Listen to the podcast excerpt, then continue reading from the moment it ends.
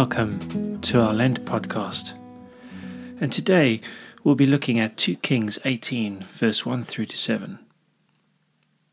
In the third year of Hoshea, son of Elah, king of Israel, Hezekiah, son of Ahaz, king of Judah, began to reign. He was 25 years old when he became king, and he reigned in Jerusalem 29 years. His mother's name was Abijah, daughter of Zechariah.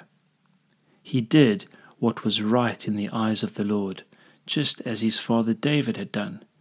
He removed the high places, smashed the sacred stones, and cut down the Asherah poles.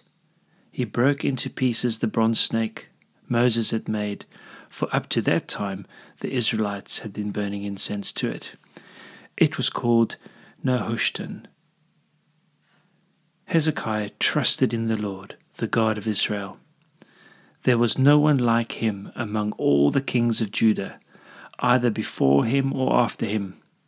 He held fast to the Lord and did not cease to follow him.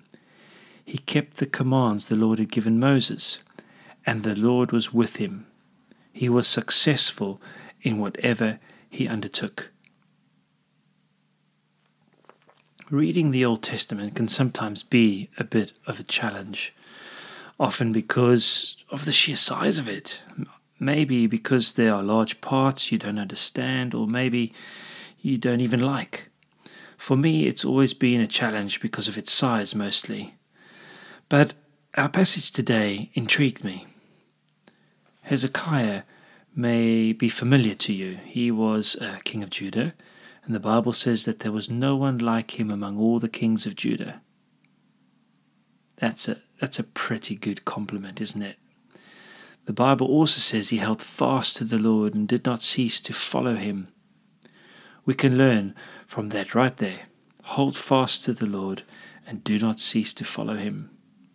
But I wanted to find out more, and so I kept reading and found two things that's worth highlighting. The king of Assyria was about to attack Jerusalem, and his field commander made a long speech about how they wanted a pact. They were told not to listen to Hezekiah's words and that they would destroy the city. They even said the Lord told them this is what they should do. Here's the first thing. Chapter 19, verse 1 When Hezekiah heard this, he tore his clothes and put on sackcloth and went into the temple of the Lord. He turned to the Lord as his first action. That is such a key thing. Hezekiah also sent three messengers to Isaiah the prophet. The first words from the prophet was the words from the Lord, do not be afraid. So that's the first thing. And the second thing at the end of Hezekiah's life, Isaiah said he should get his affairs in order because he was basically going to die. And Hezekiah prayed to the Lord, and the Lord healed him and gave him more years. He turned to the Lord and prayed. Again, such such a key thing.